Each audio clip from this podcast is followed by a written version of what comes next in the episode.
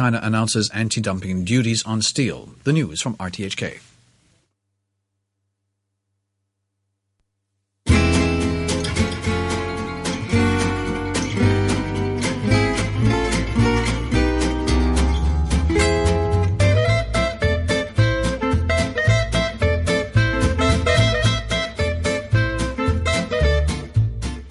Welcome to the B is for Bacon show. It's just gone 8:30, so I thought we'd make today's show a breakfast show featuring the best ingredients to start your day, F is for fry up style. JC Viens, the Bucks Fizz of the wine world is back, and for a little bit of breakfast fun, I've set up chef Neil Tomes like a kipper. He's testing a few gadgets that he's probably going to try and nick given half a chance, and he's also promised to share a recipe for a typical Scouser sausage later on in the show. He'll be doing it in his original tongue, but don't worry if you don't understand a word of it. I'll put the proper English version up on our B is for Bacon Facebook page. Now, and for today only, we double dipping into the letter F in our alphabet soup. I did F last week, but I think it deserves a second go. As always, I've got a cookbook review and it's an odd choice for me, actually, especially with a version of As Seen on TV plastered across the top.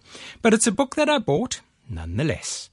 And in keeping with our brekkie theme, I've got an old fashioned chocolate favorite for spreading on toast. It comes directly from our man in Taiwan, Chef Gregoire Michaud. Yes, Hong Kong's favorite baker will be sharing his own homemade chocolate praline paste recipe. It's like Nutella, only much, much better. But before all of that Weetabix wackiness, let's start with a little bit of wine.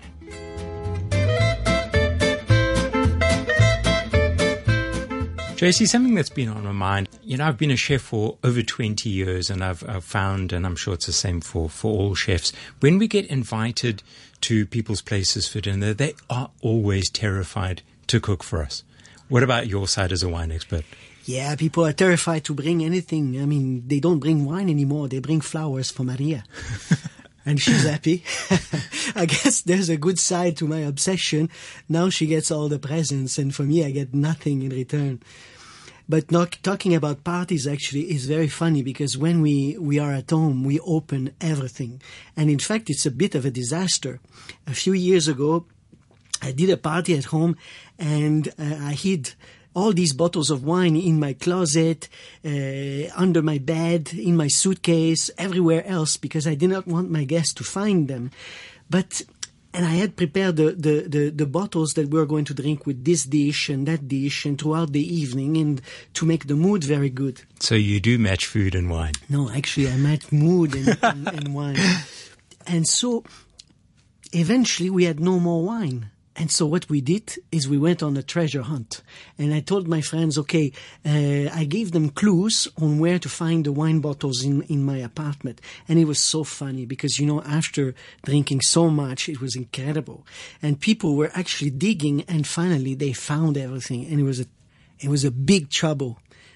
But Jason, please don't call me cheap because I hid all my most expensive stuff away and these devils, they found everything. And in the end, it broke the bank. It was a disaster.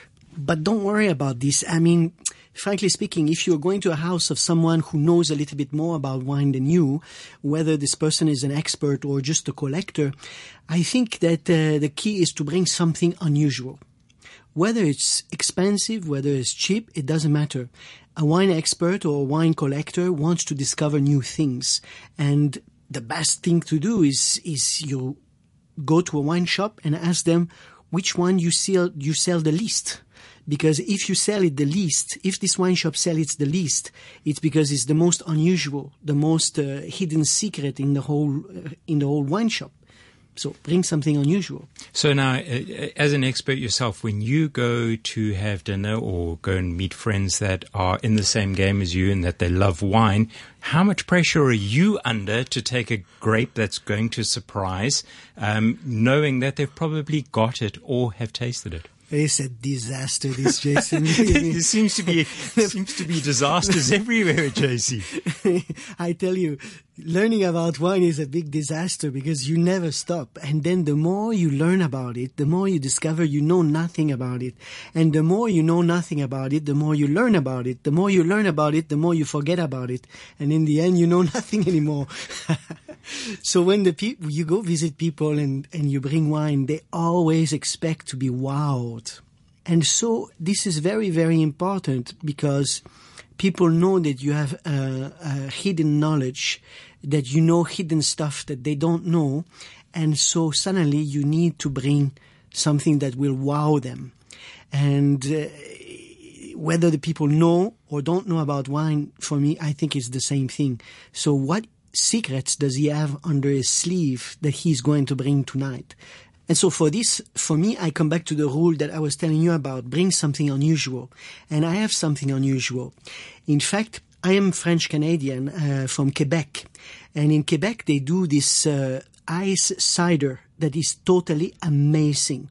Imagine an ice cider. So they pick up the apples in January when it's minus 12 outside.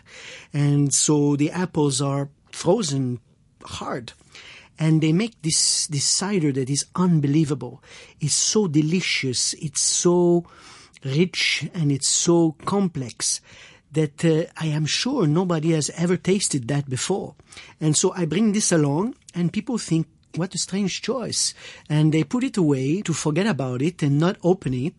And towards the end of the evening, because it's a sweet cider, I insist, please open this and the, the, the host will say, okay, fine, we open it. And every time, every time there's never enough to go around. And they love this so much that they do as I do. They place the order uh, back to Canada and have a, a couple of cases being shipped uh, to them. So we've been talking about people bringing wine to parties. What do you think about people taking wines to restaurants? I think people have to be cool about it. Jason. I think that um, restaurants, uh, frankly speaking, they, they they feed us, but they are also there to make money. And uh, uh, the wine program is very important to make that profit for them to be able to continue being in business. Especially that in Hong Kong the rent is so expensive. So if we keep bringing our wine, they cannot earn from that. So we have to be cool about it. We have to be sport. And I think that what is very nice is when let's say I bring a bottle of wine for the main course, but I will be good and maybe order a bottle of champagne or a bottle of uh, uh, Franciacorta or a bottle of white wine for the beginning of the meal so that I'm working in a team with the restaurant. And I think this is fair and this is what um, is, a, is a good way to work to work together in tandem with the restaurant. And the second rule I would think is that somebody should not bring to the restaurant what the restaurant already sells. I think this is also fair that if somebody sells, for example, Cloudy Bay in the wine list of the restaurant, don't bring your own Cloudy Bay to the restaurant. This is not very nice. I think that just as you would go to a friend's place and bring something unusual, why don't you go to a restaurant and bring something unusual and offer the sommelier a glass so that this sommelier can discover something new and then perhaps even want to list it in the future on the on, on the wine menu. So, do you think there's a difference between t- people who are taking wine to appreciate the wine, or people who are taking uh, the wine to keep the cost of the bill down? I think that it's both, really. I think some people they actually bring wine to a restaurant because they want to keep the cost down, uh, which is it makes sense. I mean, if if you you bring a very expensive bottle of wine in a restaurant, it will be marked up maybe three or four times. And if this restaurant charges you 500 Hong Kong dollars for corkage, it's much, much less bringing your own wine than actually buying this wine in the restaurant. So in, in your experience in Hong Kong, do most restaurants allow this? I think most restaurants are, are quite flexible. As you said, if it doesn't appear on the wine list, I think it's fair game. Um, and I think there's an understanding that, that if people come in uh, that have an appreciation of wine, you're just going to let it go and let them let them enjoy their wine because at the end of the day, restaurants are there to be hospitable and show what they do, which is cook. Well, thanks very much, JC. I know you're traveling next week, and we look forward to hearing from you from Burgundy.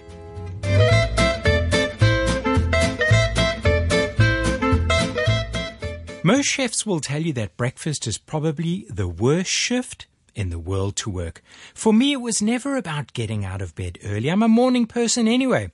It's the number of variations involved in cooking people's eggs. Boiled or poached, from soft through to hard. And please don't get me started on the bloody fried egg. Sunny side up, over easy soft, medium, over hard. Whichever way, I'm over fried eggs forever. Our modern world has given us egg poaching pans, egg timers, and all sorts of other plastic and silicon devices that can cook eggs even in the microwave. Of all of these gadgets, I'm really not sure which is the most useless. Is it the vacuum egg separator, the egg cracking device, or even worse still, the microwavable omelette maker? For today's gadget test, I thought I'd get the only other morning person I know, Chef Neil Tomes, to test an egg contraption that we've never seen before.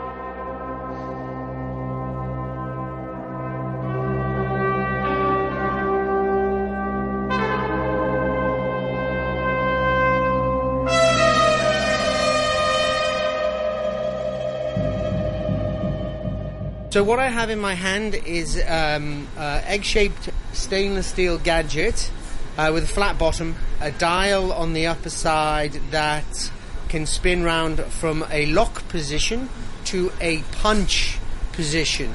Yes, it's like a typical Saturday night sort of like head mentality, isn't it? Lock or punch.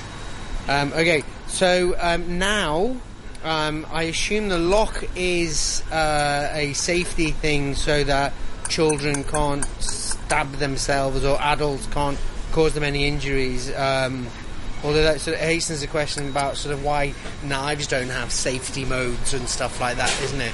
You know. So basically, I'm going to unlock. I'm going to unlock. I'm going to go to punch.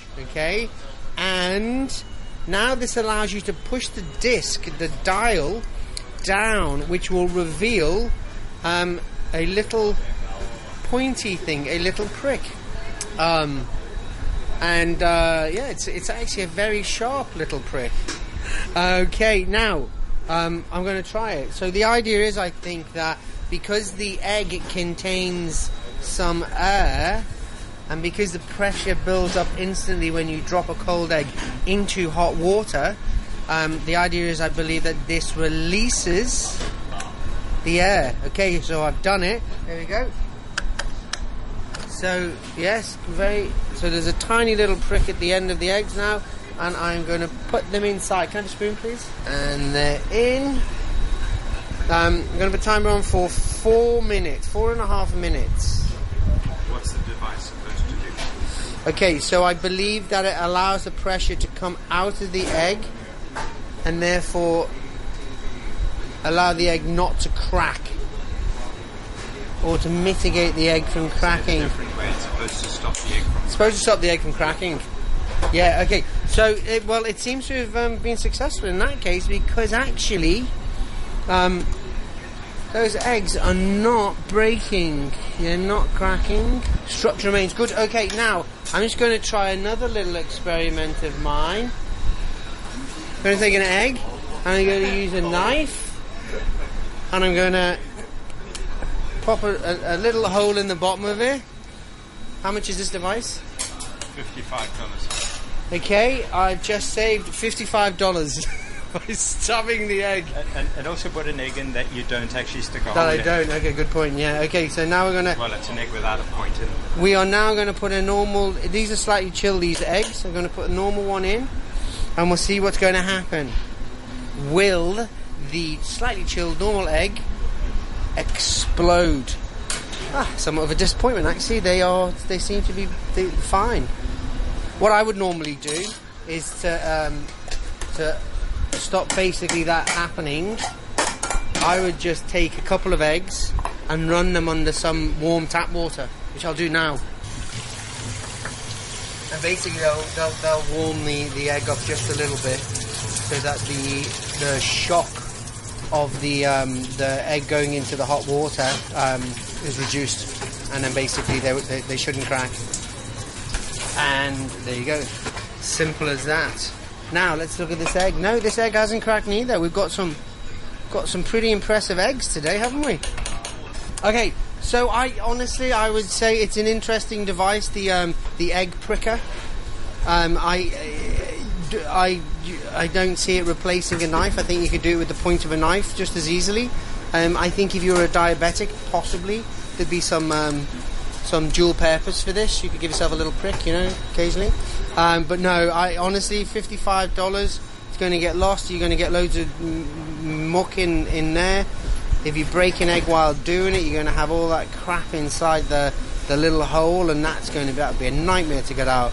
Um, I'd write, I'd give it like two out of ten, and that's only if I was diabetic.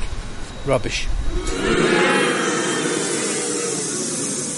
Neil will be back in a bit with an all of a sudden famous Liverpudlian sausage called the Kirby. But before then, let's have a look at a book from my bookshelf. In my opinion, television has been the best and also the worst thing for the food and beverage industry.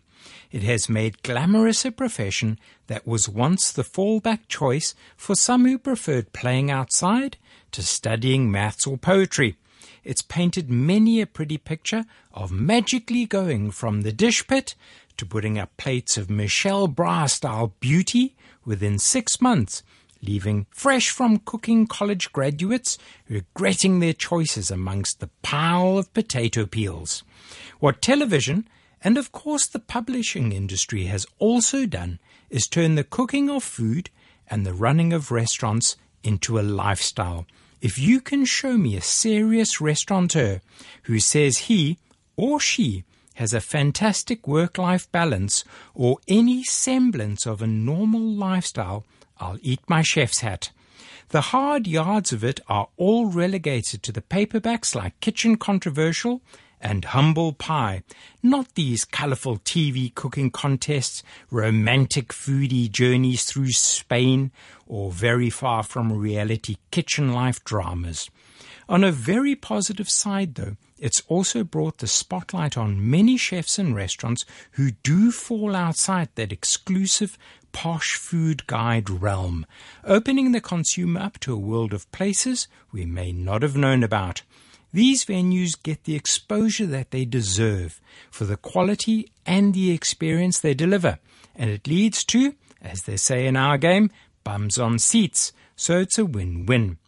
For today's cookbook, I looked past the as seen on TV label on the fabulous Baker Boys and decided to get it anyway. Now, I haven't seen their show, but by all accounts, it's entertaining. As is the norm in today's celebrity chef world, you can't have a TV show without a book, a range of kitchen equipment from spatulas to saucepans, and a selection of ingredients packaged with your face plastered all over it. There's a special place in hell reserved for Chef Emeril Lagasse for starting all of that. But anyway, the fabulous Baker Brothers book isn't just a book on bread. It has a great number of recipes that are perfect for breakfast, lunch, and of course dinner. And given that the brothers Henry and Tom Herbert run their own butchery and bakery called Hobbs House, you can be assured of a good spread of things to keep you in the kitchen.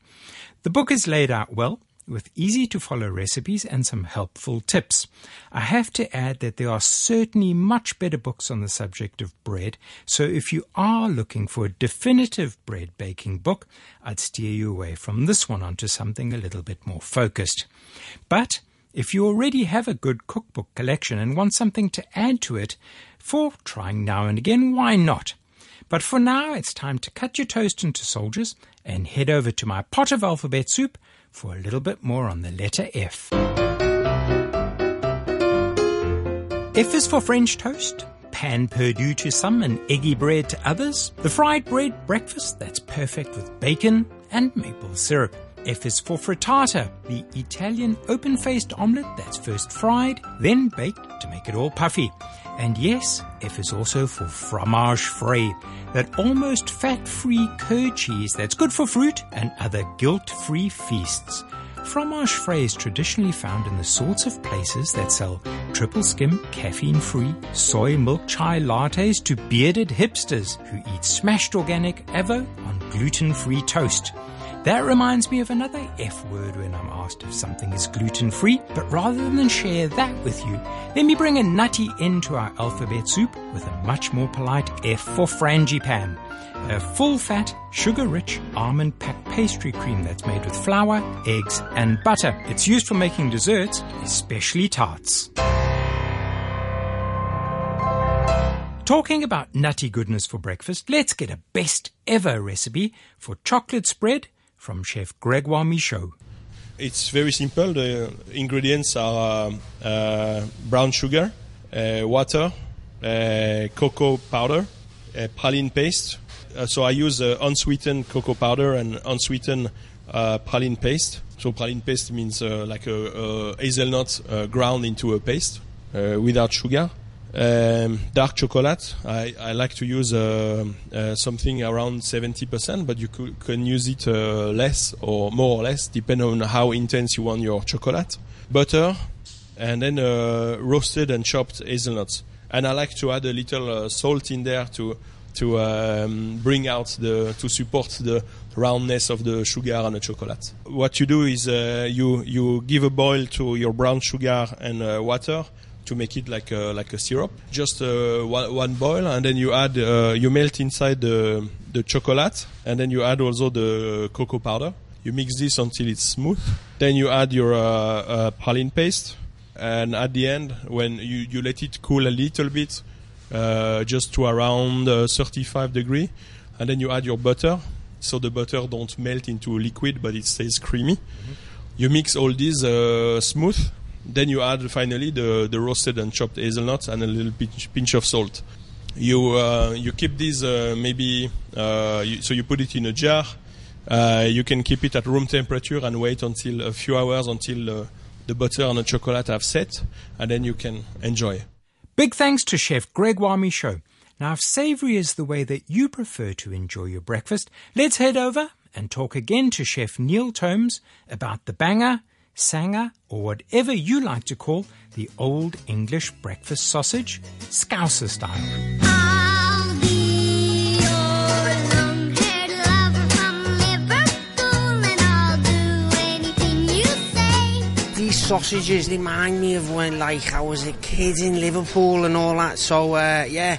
Um, but because, like, it's for, like, you know, the Hong Kong market, uh, I'm, I'm going to, like, do it in, a, in, in proper English, you know. For English, please press 1. So the story of the Kirby sausage, yeah, is uh, well, it's from Kirby, you know, uh, and the only other thing from a Kirby is Kirby Kiss, which is actually a lot different from a Kirby sausage. Kirby Kiss is like a headbutt.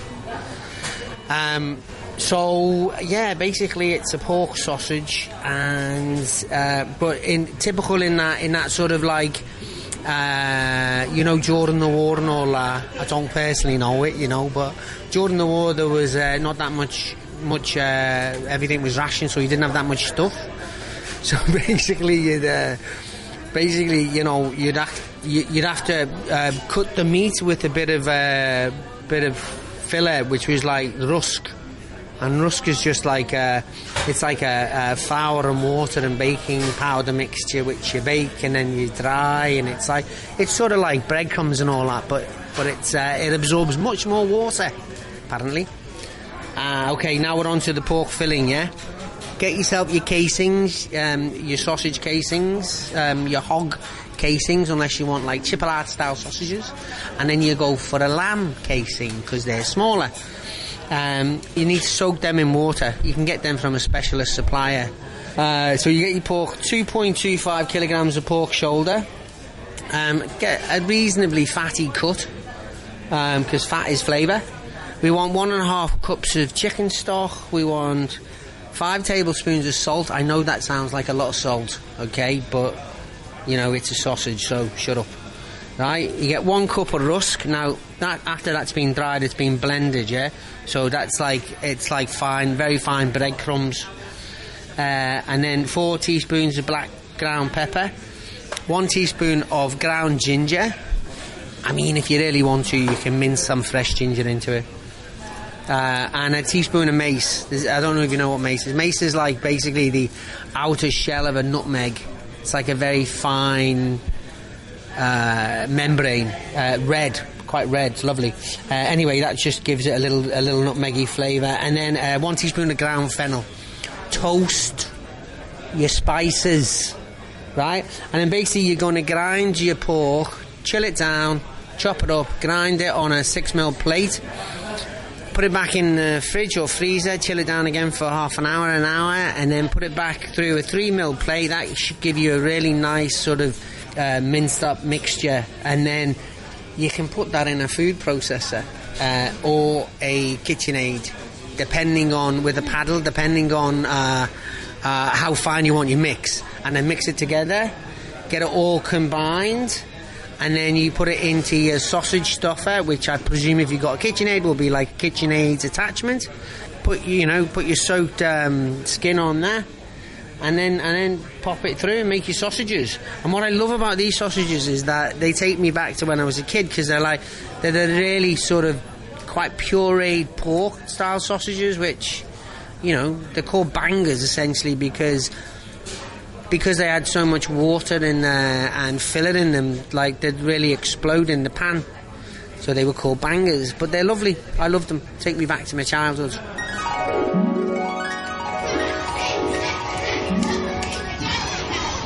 Breakfast isn't breakfast without oink. Without a frying pan, there is no point. You can keep your croque madame, your croissants, toast and jam. You can tell those bloody French I'm not a fan. Cause breakfast isn't breakfast without oink. Outside a greasy spoon, there is no point. You can keep your avo mash, your Benedicts and hash. Those healthy breakfasts are for hipster trash. Thanks for that, Neil. I think. As they say, breakfast is served, and that means we're done for the day.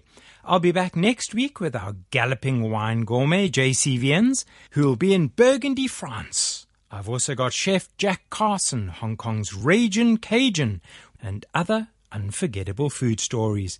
Chef Vinny Laurier returns. This time he's chatting about music and cooking. So, that's it from me, Jason Black. Have a great weekend. Bye for now.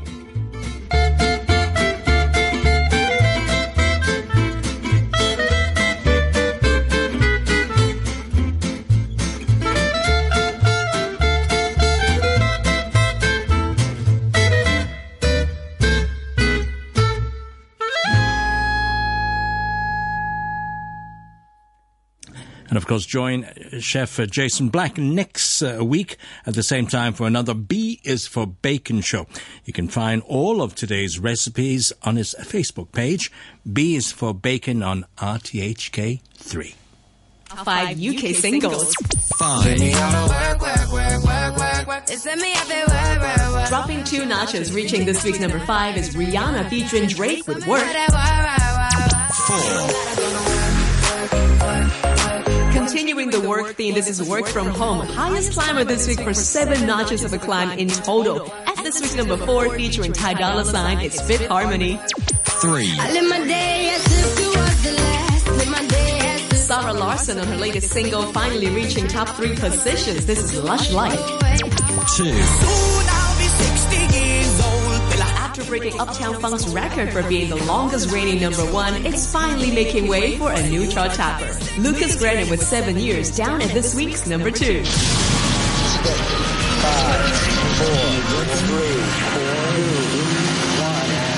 UK's official number one. Congratulations to the return of Mike Posner. The brand new single called In Ibiza is this week's number one on the UK singles chart. What's up? This is Mike Posner, and you listen to my girl, Allison Howe. Keep your hands off. She's mine. For more chart action updates, tune in every Saturday afternoon with me, Allison Howe, for Top 5 at 5. International hits on a global station. This is Radio 3. Coming up shortly, of course, news at nine, after which, eh, yes, it's the touch of the juice all the way to lunch. But meantime, the weather says um, humid maritime airstream is affecting us definitely. Foggy conditions, humid conditions all over the place. And you can look forward to that over the weekend as well, including uh, holiday Monday. Uh, today's maximum, though, is going to be quite warm, warm and sticky up to around 26 degrees with light to moderate southeasterly winds. As I said, humid outlook for the next few days after that. Apparently some isolated thunderstorms as well over the Qingming Festival. Currently 20, 20 degrees.